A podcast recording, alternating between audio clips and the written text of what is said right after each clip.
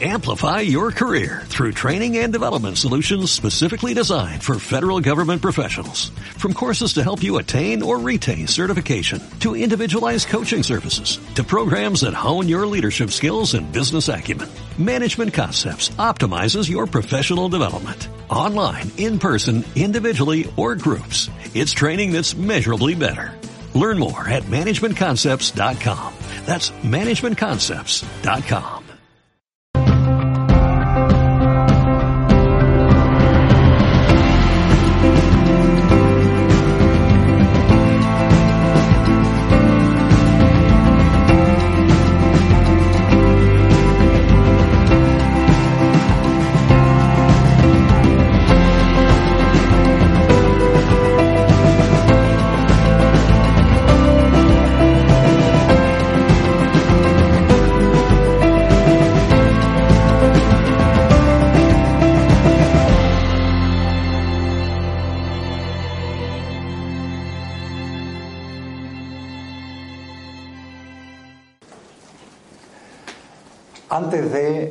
en el mundo de las emociones y el mundo de la mente.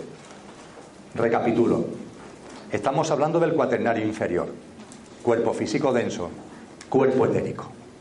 Vamos a hablar ahora del tercer componente, que es precisamente nuestro ámbito mental. Algunos lo llaman cuerpo emocional, también llamado cuerpo astral. Vamos a hablar inmediatamente de él. Vamos a hablar a continuación del ámbito mental, que ya hemos citado. Algunos lo llaman cuerpo mental. Estos dos elementos van a ser muy importantes. Y a continuación nos quedaría pendiente hablar del trinario superior, de los componentes del conductor.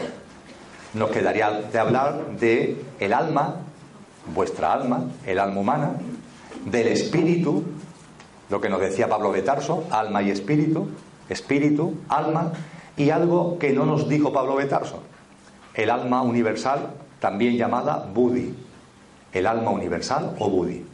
El alma universal o Budi es algo muy sencillo. Cada uno tenemos un alma. También se le conoce como el cuerpo causal porque recoge las relaciones de causa y efecto que hay de vida en vida, de encarnación en encarnación. Ahí está el alma humana. Pero ese alma humana, la vuestra y la mía, pertenecen a un alma mayor. ¿Qué es ese Budi? ¿Qué es ese alma universal? Es muy fácil de entender con el ejemplo de un árbol. Imaginar un árbol con un tronco muy grande. De ese tronco salen ramas. De esas ramas, de cada una salen más ramas. Y de cada una de esas más ramas salen ramitas. Y finalmente de las ramitas salen racimos de hojas. Y finalmente muchas hojas. Estamos viendo el árbol y el árbol está lleno de hojas. Cada una de esas hojas, valga el ejemplo, es el alma vuestra y la mía. Cada una de esas hojas, esa es el alma tuya, esa es el alma tuya, esa es el alma mía, cada una de esas hojitas es un alma humana. Efectivamente, cada una de esas hojas existe, pero no olvidemos que cada una de esas hojas pertenecen al árbol, forman parte del árbol. A ese árbol es a lo que se denomina alma universal. Todas las almas individuales forman parte realmente de un alma universal llamada en términos sánscrito, Budi. Y nuestro conductor es alma humana. Insisto, se le llama cuerpo causal porque también recoge de vida en vida las relaciones de causa y efecto, las implicaciones de, tus, tus, actos de vida en vida, que no solamente repercuten tus actos en esta vida, sino que tiene consecuencias en vidas siguientes lo que coloquialmente se denomina karma y parece que nos da miedo, que no es miedo, es simplemente pura lógica de las cosas. Tú haces algo y eso tiene consecuencias. Y esas consecuencias a veces son por su intensidad para una vida, pero otras tienen la suficiente intensidad como para que se desparramen en vidas siguientes. Esto es el karma, la ley de compensación, la ley de causa y efecto. Y eso está recogido en el ámbito de vuestra alma y por eso también se le llama el cuerpo causal. Cuerpo causal o alma humana, el alma universal y el espíritu. Esos son los componentes de nuestra Trinidad superior. Yo sé que os gustaría, porque a la mente le encanta, que habláramos de esto, del espíritu, del alma universal, del alma humana. Algún día lo haremos, hoy no. hoy no. Hoy no porque quiero ir a dos elementos que son más prácticos y que tienen que ver con el cuaternario inferior, que tienen que ver con el mundo de las emociones y con el mundo de la mente. Y de corazón a corazón, creo que es de más utilidad. En nuestro momento actual es de más utilidad. Por supuesto que el conocimiento del conductor, del espíritu, del alma universal, del alma humana es importante, pero tenemos que priorizar. No tenemos tiempo para estar aquí hasta las 5 de la tarde. Tenemos que priorizar para terminar a las 2 y 5. Y para terminar a las 2 y 5 hay que elegir. Y creo de verdad que en nuestro sendero, en nuestro camino, vamos a avanzar más hablando de las emociones y de la mente que hablando del espíritu y del alma. Lo cual no significa que el otro no tenga sitio, que lo tiene. Pero la casa hay que construirla por los cimientos, no por el tejado. Nuestra mente quiere desarrollar su divinidad, la divinidad que tenemos inmediatamente. Pero las cosas hay que, hay que comenzarlas por abajo. No es posible, simplemente no es posible que te desarrolles espiritualmente si no eres capaz de tomar el mando consciente sobre tus elementos inferiores. Si tu ámbito físico, si tu ámbito etérico, si tu ámbito emocional, si tu ámbito mental no están bajo tu mando, olvídate de lo demás, de verdad. Porque para que lo demás aparezca en tu vida, para que el yo superior tenga presencia en tu vida, es imprescindible que los otros elementos más a ras de tierra tengan equilibrio, tengan una, una armonización, porque si no, no, no es posible.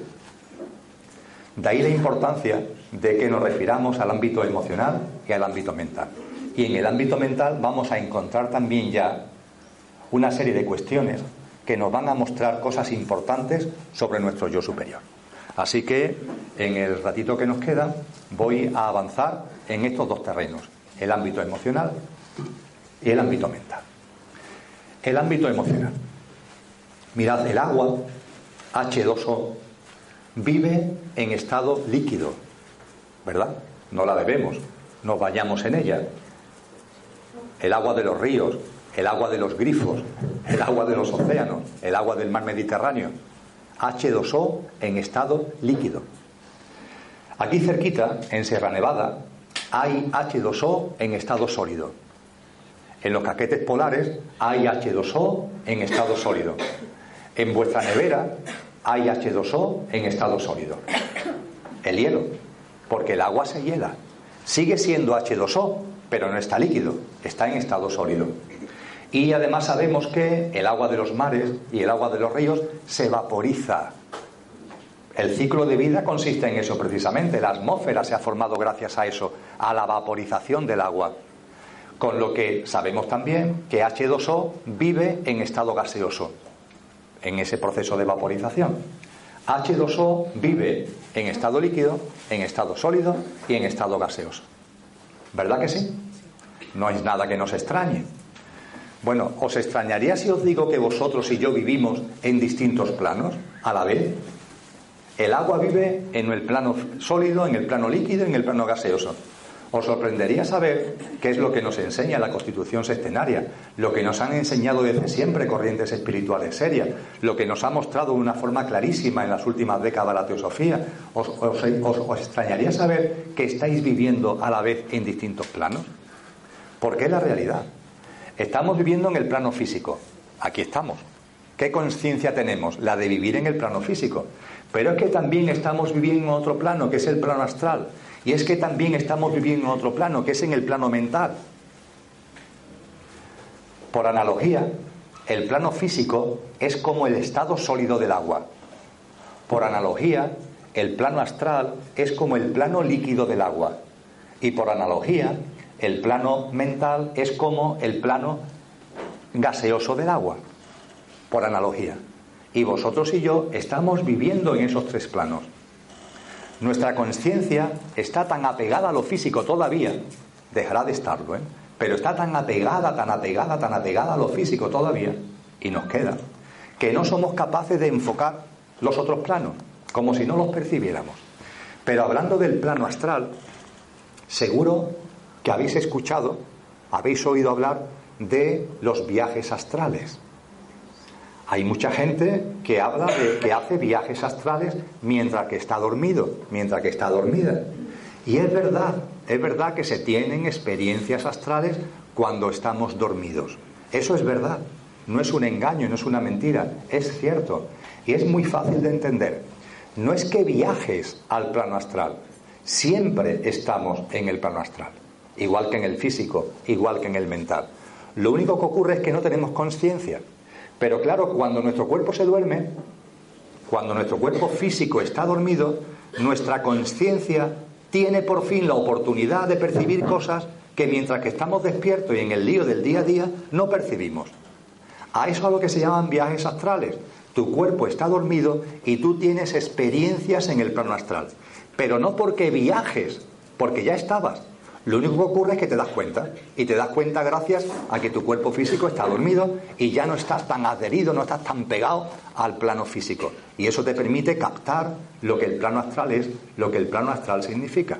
A eso es lo que coloquialmente se le denomina viajes astrales.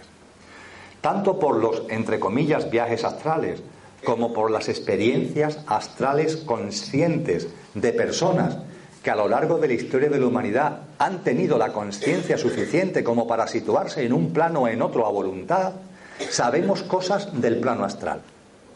Por ejemplo, sabemos que cada uno de nosotros está en el plano astral a través de nuestro aspecto emocional, a través de nuestro cuerpo emocional, a través de nuestro vehículo emocional. Vosotros y yo estamos en el plano astral con nuestras emociones, con el cuerpo que configuran nuestras emociones. Se sabe igualmente que el plano astral es un plano muy variado, muy variado, no menos variado que el ámbito físico. En el ámbito físico hay muchas cosas, ¿verdad? Imaginaros en la naturaleza la cantidad de formas de vida que hay. Bueno, pues en el plano astral no pasa menos. Hay una enorme cantidad de formas de vida, una enorme modalidad de formas de vida. Son sutiles, son astrales, no tienen presencia física, pero hay una enorme variedad. Y esa enorme variedad cada forma de vida es como es. Las hay más densas, las hay más sutiles, las hay más egoicas, las hay más altruistas, hablando en términos vibracionales. Tanto es así que también os sonará que al plano astral se le, se le, clasifica en astral inferior y astral superior. Es una forma muy esquemática, enormemente esquemática. Son dos cajones, lo que realmente es una cosa enorme, se intenta simplificar en dos cajones. El astral inferior son formas de vida que están en el ámbito astral y tienen baja frecuencia vibracional, formas de vida densa. Y en el astral superior se hace referencia a ello a las formas de vida de mayor frecuencia vibracional, más sutil, que hay en el plano astral. Esta es la descripción que se nos hace del plano astral. Se nos dice que el plano astral existe, que nosotros estamos presentes en el plano astral a través de nuestras emociones, a través de nuestro cuerpo emocional, y se nos dice que en el mundo astral hay muchas formas de vida que coloquialmente se clasifican en astral superior y en astral inferior. Dicho esto, cuando vosotros y yo estamos en el astral, aunque no nos demos cuenta, ¿con qué formas de vida nos relacionamos? Porque hay muchas. Permitirme la broma. ¿Quiénes son nuestros amigos en el astral? ¿Con quién nos vamos a tomar cervezas en el astral? Es una broma, evidentemente. ¿Con quién interactuamos en el astral? ¿Con las de frecuencia vibracional alta o con las de frecuencia vibracional baja? Pues esto es muy sencillo. Va a depender de vosotros. Va a depender de vuestro mundo emocional. Si vuestro mundo emocional está densificado, está cargado, tenso, desarmonizado, con desequilibrios, si vuestro mundo emocional está en un nivel de baja frecuencia, inevitablemente, no se puede evitar, la interacción con el astral va a ser con el astral inferior. Inevitablemente, porque por frecuencia vibracional es con lo que se sintoniza. Ya está. Tenéis una frecuencia emocional densa, os relacionáis con formas densas del astral matemáticas puras. Si vuestro mundo emocional es un mundo equilibrado, sereno, donde hay una presencia mayoritaria de sentimientos, de sensaciones, de emociones altruistas, generosas, vuestra frecuencia vibracional emocional es alta. Y entonces inevitablemente en el plano astral os vais a relacionar con formas de vida del astral superior. Inevitablemente. Esto es simple, esto es sencillo. Esto está descrito desde hace mucho tiempo por gente que han tenido la oportunidad de experienciarlo y que de corazón lo han compartido. no para convencernos de nada, sino porque lo han vivido, saben que es así y no lo han puesto por delante. Y a partir de ahí, nosotros mismos, cuando percibáis cosas, cuando sintáis cosas, hay gente que viene y me dice, Emilio, he recibido un mensaje. Hoy al despertarme he tenido claramente un mensaje en mi cabeza. O he tenido una visualización o una canalización. Lo he percibido. Y claro, esa persona se empeña en contármelo. El contenido de ese mensaje, de esa visualización, me lo quiere contar. Y por supuesto yo a la persona, desde el respeto máximo, la escucho. Pero a la vez, a la vez que la escucho, la estoy sintiendo, la estoy percibiendo. ¿El qué? Su mundo emocional. Porque cuando alguien se acerque a vosotros, a vosotras, o vosotros mismos, cuando percibáis determinadas cosas, por favor, serenamente observaros, serenamente observad. Porque si una persona está equilibrada emocionalmente, armonizada emocionalmente, serena, en calma, y percibe cosas, pues a eso que estás percibiendo tienes que darle su sitio. Reflexiónalo, madúralo.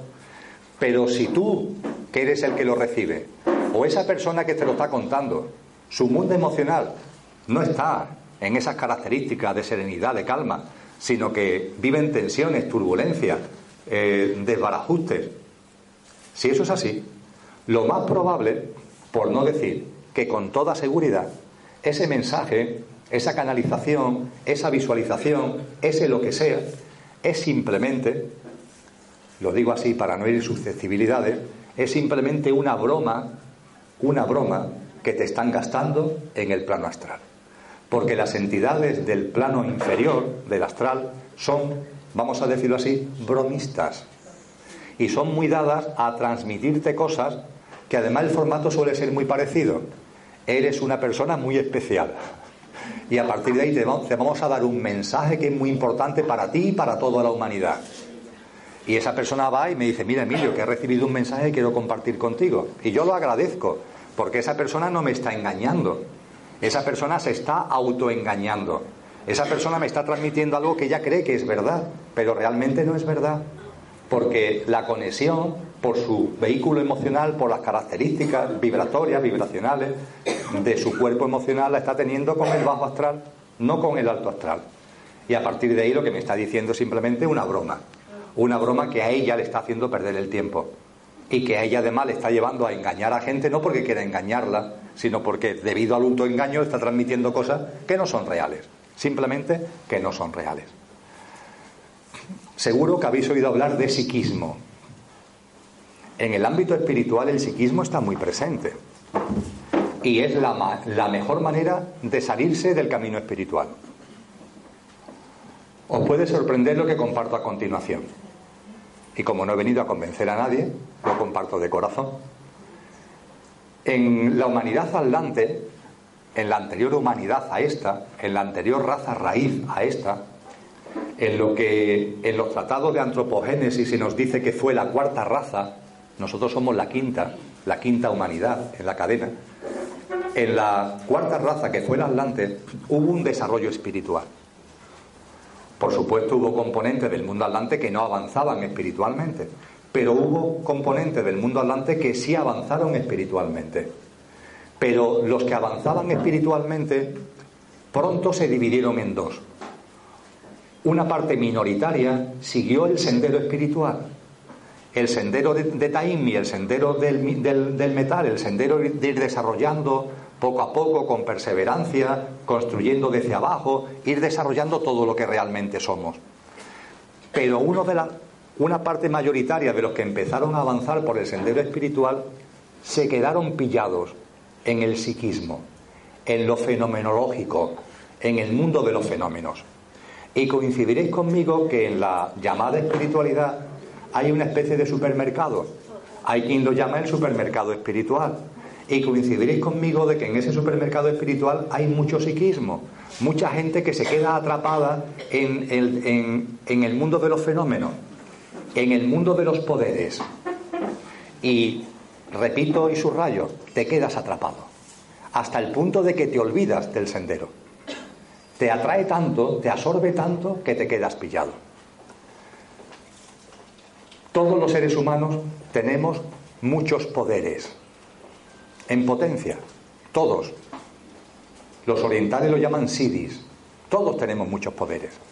Esos poderes van a ir, van a ir apareciendo en cada uno de vosotros y en mí conforme vayamos avanzando en el sendero, en el sendero espiritual. Cada uno en su momento y cada uno en función de los pasitos que vayamos dando en nuestro sendero espiritual. Por ejemplo, en los sutras de Patanjali se nos habla de una práctica espiritual que es el yama yama, donde hay una quitar de tu vida determinadas cosas, determinados comportamientos, determinadas conductas, que es lo que se llama llama, e introducir en tu vida cosas que no tenías y que debes introducir, que es lo que se llama ni llama. Pues bien, entre las cosas que hay que podar de la vida, se nos habla de la codicia. Efectivamente, todas las corrientes espirituales, de una forma o de otra, hablan de quita la codicia de tu vida. En el ámbito católico se habla de no robar, creo que es el quinto mandamiento. Aquí hablamos de codicia, que es mucho más amplio, porque a veces hay gente codiciosa que no roba, pero porque no se atreve, porque no quiere que lo metan en la cárcel, pero realmente codicia.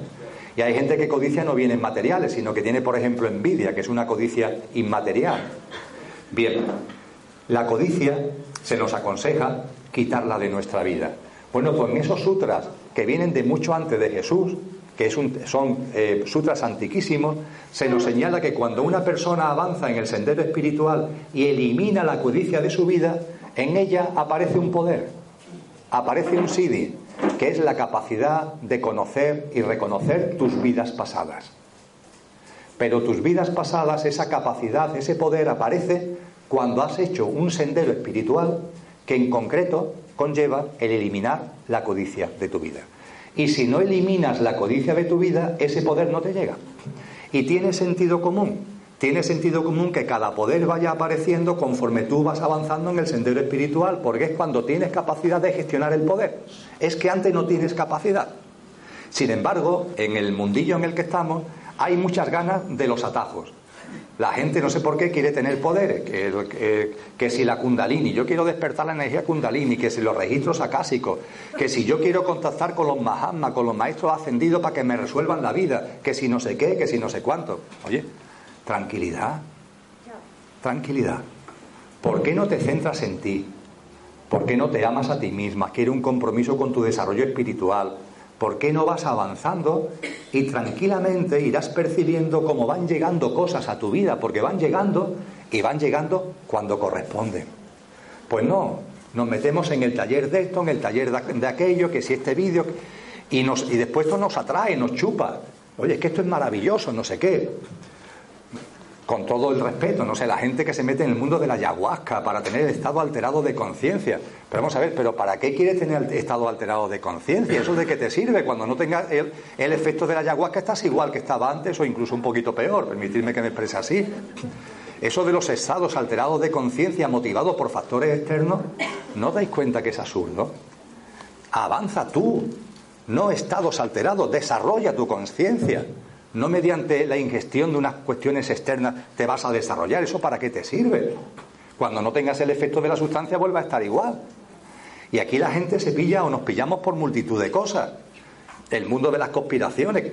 claro que hay manipulación por parte de los que dominan este mundo, pero eso no te puede llevar a que, a que te quedes ahí pillado, a que te quedes ahí atrapado. El conocimiento de la realidad te debe servir para seguir avanzando, no para que te quedes ahí ahora tocado del ala sin capacidad para desarrollarte espiritualmente. El mundo del psiquismo es un, es un terreno pantanoso que aparece en el, en el ámbito espiritual y que nos desvía del ámbito espiritual.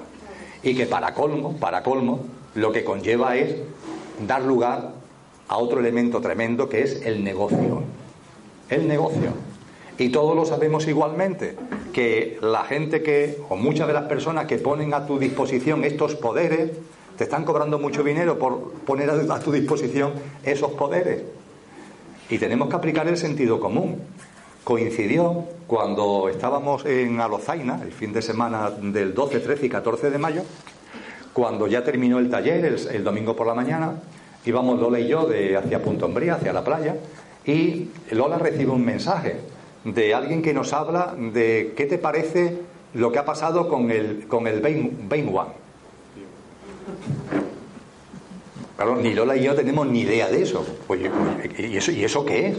Entonces, bueno, pues a través del WhatsApp, ella que iba de copiloto, empezamos ya, ya entramos en el periódico, consultamos con algunos amigos, y es bueno, y es un lío que se ha organizado en Madrid, donde teóricamente iban a venir los gurús más gurús del mundo entero, y que aquello estaba terminando como el Rosario de la Aurora, con multitud de problemas, porque no hay dinero suficiente para lo que se había invertido, yo que sé, un montón de líos. Pero Lola y yo vivimos entre Sevilla y Madrid, y tenemos mucha relación con gente espiritual, con asociaciones y colectivos de Madrid. Y cuando ya llegamos a Madrid en los días siguientes, claro, lo, que nos cuentan nos quedan asombrados. Porque es que había gente que venían a hablar a ese foro como, o lo que sea con un caché de 50.000 euros. 50.000 euros. Viajando en avión de primera clase y lo que es una ordinaria, alojados en el Hotel Ritz. Bueno, esto es una extravagancia, de verdad. ¿Esto qué tiene que ver con la espiritualidad? Y Lola y yo lo compartíamos, digo, y es curioso porque parece como si la vida nos lo hubiera puesto en blanco y en negro. Porque ese mismo fin de semana habíamos estado en un sitio que es una casa de acogida de gente excluida, de gente perdida y que allí han, han tenido su hogar en un encuentro totalmente gratuito, totalmente gratuito, donde no se cobra ni siquiera por el alojamiento ni por la comida, y donde cada uno da lo que considera que tiene que dar voluntariamente. Y si no da, no pasa nada. Nadie le va a pedir explicaciones porque cada uno tiene la situación económica que tiene. Eso sí, la generosidad es tal que el montante recaudado en Alozaina le sirva a esa casa de acogida para funcionar durante muchos meses. Pero porque hay generosidad. Pero qué diferencia, ¿verdad? En un sitio que la matrícula, dependiendo del número de conferencia a la que fuera, iba entre 80 y 1000 euros. ¿Qué diferencia a un sitio que todo es gratuito? ¿Qué diferencia un sitio donde la gente va de forma generosa y abierta a un, a un foro donde a la gente tienen que darle 50.000 euros para que vayan a dar una charla? Pero estamos locos. Y lo más curioso es que hay mucha gente que se apunta a ese tipo de cosas, pero no tiene discernimiento del que hablaremos ahora. No tiene discernimiento suficiente como para comprender que alguien que cobra 50.000 euros no te puede enseñar nada en el ámbito espiritual. Tan difícil es darse cuenta de eso, de que ahí no puede haber ninguna verdad, que es imposible que haya verdad ahí que por mucho que se empeñe en leer no sé cuánto, o por mucho que haga suyo enseñanzas de otro, a la hora de expresarlo, lo va a contaminar con una vibración que no es la vibración que necesita un contenido espiritual. En fin, vamos a respirar, nos calmamos y aportamos serenidad. Y vamos a intentar que nuestro sendero espiritual no se vea contaminado por el psiquismo y por el negocio. Y esto es simplemente algo que tiene que ver con el sentido común. El plano astral existe. Estamos en el plano astral con nuestro vehículo emocional. Y nuestro vehículo emocional es más o menos denso, más o menos sutil, en función de nuestras propias emociones. Hablemos de nuestras emociones. Por supuesto que con relación a nuestras emociones hay que conocerlas. En la mayoría de los seres humanos hay una mezcolanza. Emociones egoicas, de ira, de conflicto, de envidia, de codicia y emociones altruistas, de cariño, de amor, de generosidad. La cuestión está en la balanza, en vuestra vida y en la mía, ¿cuáles pesan más? Parece obvio que en el sendero espiritual de lo que se trata es de que cada vez tengamos más emociones de alta vibración, altruistas, generosas, y menos emociones de baja vibración, egoicas, de conflicto, de ira, etc. Esto parece de sentido común. Y hacemos bien en conocer nuestro mundo emocional. Hacemos bien en meternos en la piscina. Esto nos lo dicen muchos terapeutas, nos lo dicen muchos psicólogos, y tienen razón. ¿Cuáles son tus sombras? Cuando tengas emociones turbulentas, date cuenta de ellas, no las rechaces, e indaga, e indaga. El ejemplo de la piscina me gusta. Tírate a la piscina de esa emoción y llega hasta el fondo. Y como el que tira una piedra al fondo de la piscina y después la saca, saca esa piedra y mírala, porque te va a dar conocimiento de ti mismo. Va a servir para que no te autoengañes. Y esto es muy necesario. Hablando de este tipo de cosas, hace unos meses, una de las personas que estaban en el, en el taller me cuenta una determinada emoción que había sentido. Le había pasado el día, hacía tres días. Dice, mire, mire, yo que yo estaba en la cola del supermercado. La vida es el gimnasio, la vida es el gimnasio. Estaba en la cola del supermercado, lo que se puede aprender en la cola de un supermercado. Estaba en la cola del supermercado. Estaba la última en la cola, estaba recién llegada. Y al momento llega un señor, un señor de una cierta edad, con buena presencia y muy educadamente se pone detrás mía, pero al momento me dice muy educadamente, perdone, eh, se me ha olvidado la pasta dentrífica. Voy a ir a recoger la pasta dentrífica y me incorporo a la cola. Si llegara gente, ¿me puede usted guardar la B? Una práctica muy andaluza, eso de guardar la B. ¿Me puede usted guardar la B? Y mi amiga dice, por supuesto que sí, no se preocupe usted. Total, que este señor se va para allá a buscar su pasta dentrífica. Mi amiga, al momento, como lo que suele pasar, no estamos en el aquí ahora, empieza a pensar en otra cosa, sigue en su cola del supermercado y no se da cuenta de que hay una chica que se ha puesto detrás de ella. Al cabo de un minuto vuelve el señor con su pasta ventrífica y eh, el señor se intenta meter entre mi amiga y la chica. Entonces la chica le dice, ¿dónde va usted? Póngase en la cola. Entonces el señor dice, mire usted, yo es que le había pedido la B porque he ido a recoger las patas. Entonces mi amiga se da la vuelta y le dice a la chica, efectivamente, este señor me ha pedido la, B y la chica dice, pues yo no estoy de acuerdo con eso. Porque claro, si aquí la gente cuando se olvida un producto se va Tú puedes llegar aquí, te pones en la cola y ahora vas yendo y viniendo hasta que llenas la cola y después no tiene que esperar en la cola. Este señor tiene que ponerse detrás mía. Entonces mi amiga se puso en jarra. Pues no, porque este señor me ha pedido la vez y este señor tiene derecho a estar delante de usted. Pues no, este señor no se pone delante de usted porque no me da la gana. Armaron un lío que parece que fue un escándalo en el supermercado. A todo esto el señor desapareció. el señor se quitó del medio y ellas dos no llegaron, no llegaron a los pelos de milagro. Bien, contándome mi amiga esto, esto, es, esto es puro, vamos, puro mundo emocional, vamos. Y de esto sabemos mucho todo, ¿verdad? Pregunta, ¿qué es lo que ha pasado ahí? ¿Cuál es el tírate a la piscina, métete dentro, saca la piedra. ¿Qué dice la piedra? ¿Por qué has tenido ese comportamiento? ¿Qué ha pasado en tu mundo emocional? Mi amiga me dice, yo lo tengo clarísimo, Emilio. Yo he hecho lo que he hecho para que prevalezca la justicia.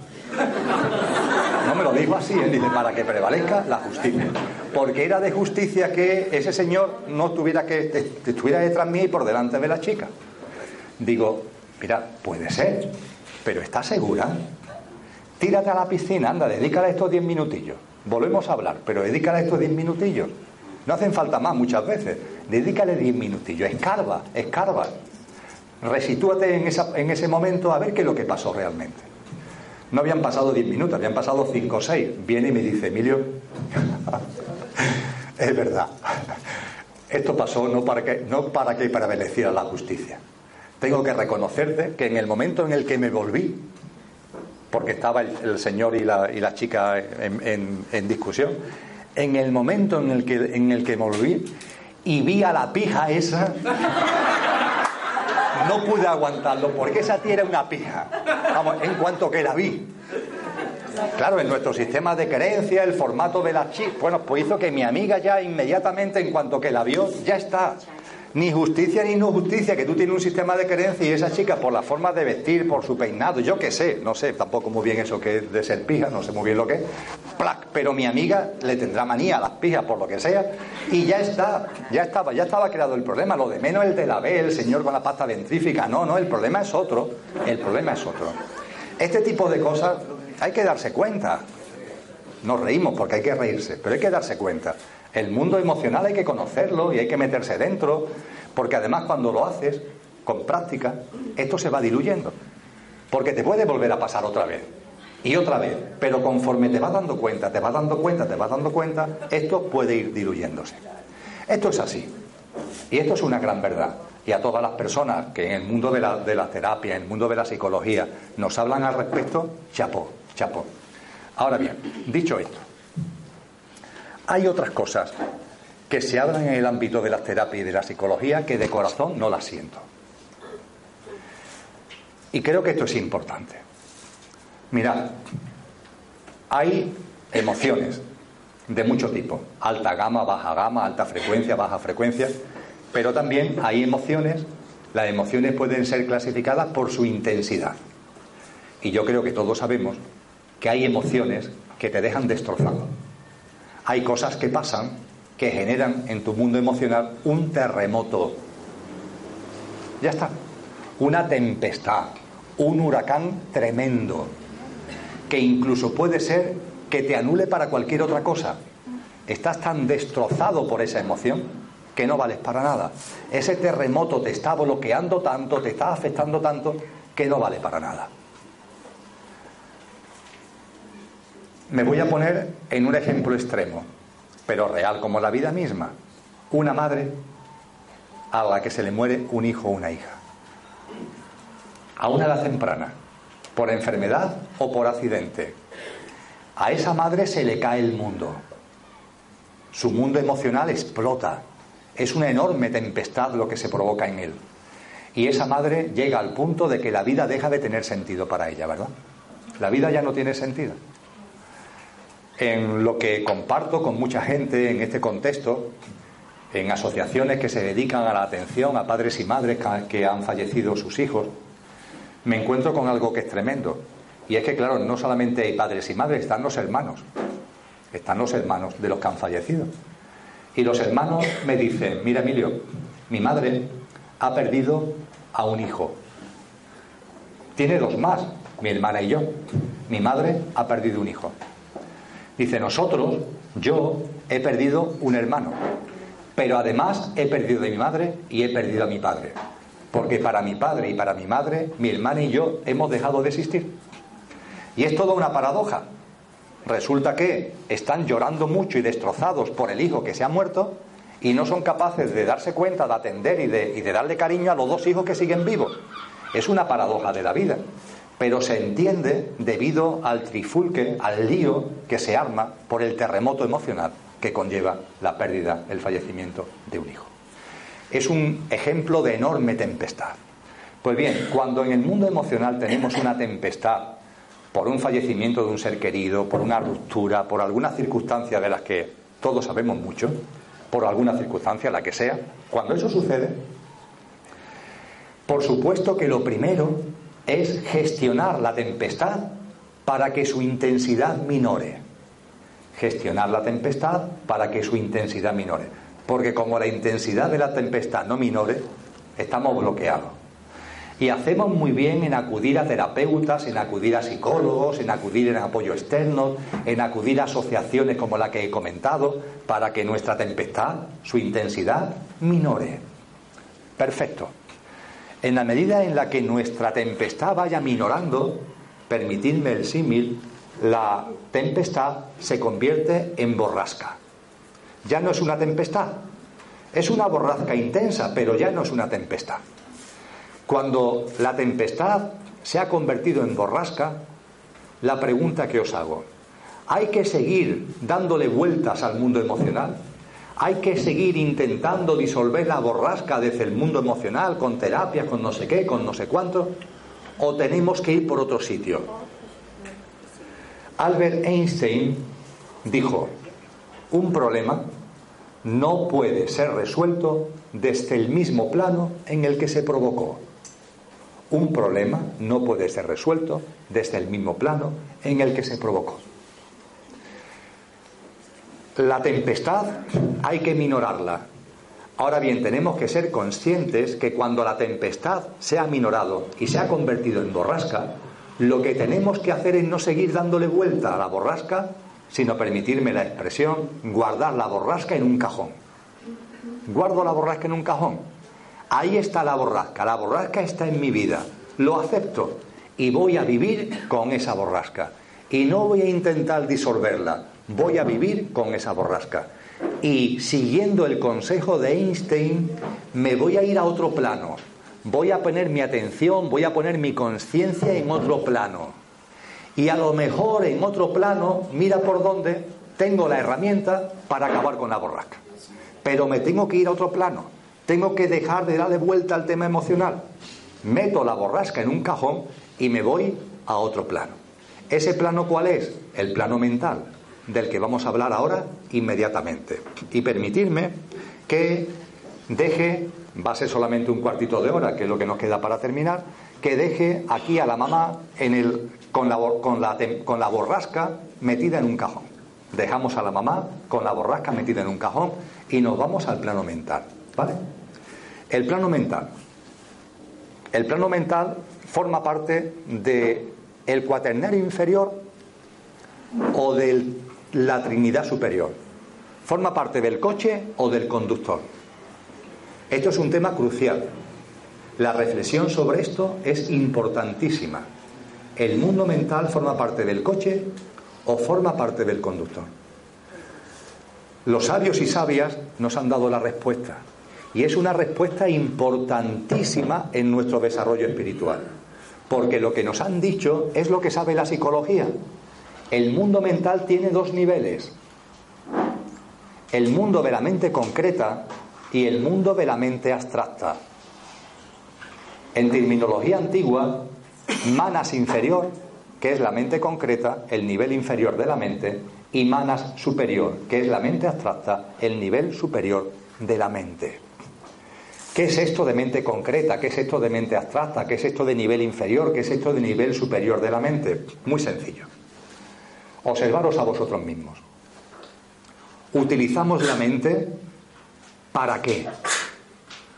Cuando nos acostamos cualquier día, repasamos el día que hemos vivido, hemos estado utilizando la mente. Os pregunto, ¿para qué habéis utilizado la mente? La mente la utilizamos mayoritariamente, se nos va el día utilizando la llamada mente concreta, que es la mente que está ocupada del sota, caballo y rey, de lo cotidiano, de lo material, de lo tridimensional. Me levanto, voy a mi trabajo, no sé qué, me encuentro con este, desayuno, bla, bla, bla, bla, y por fin por la noche me acuesto después de haber visto la tele. Utilización de la mente concreta, lo que la psicología llama mente concreta, ya está. Eso es lo que hacemos cotidianamente.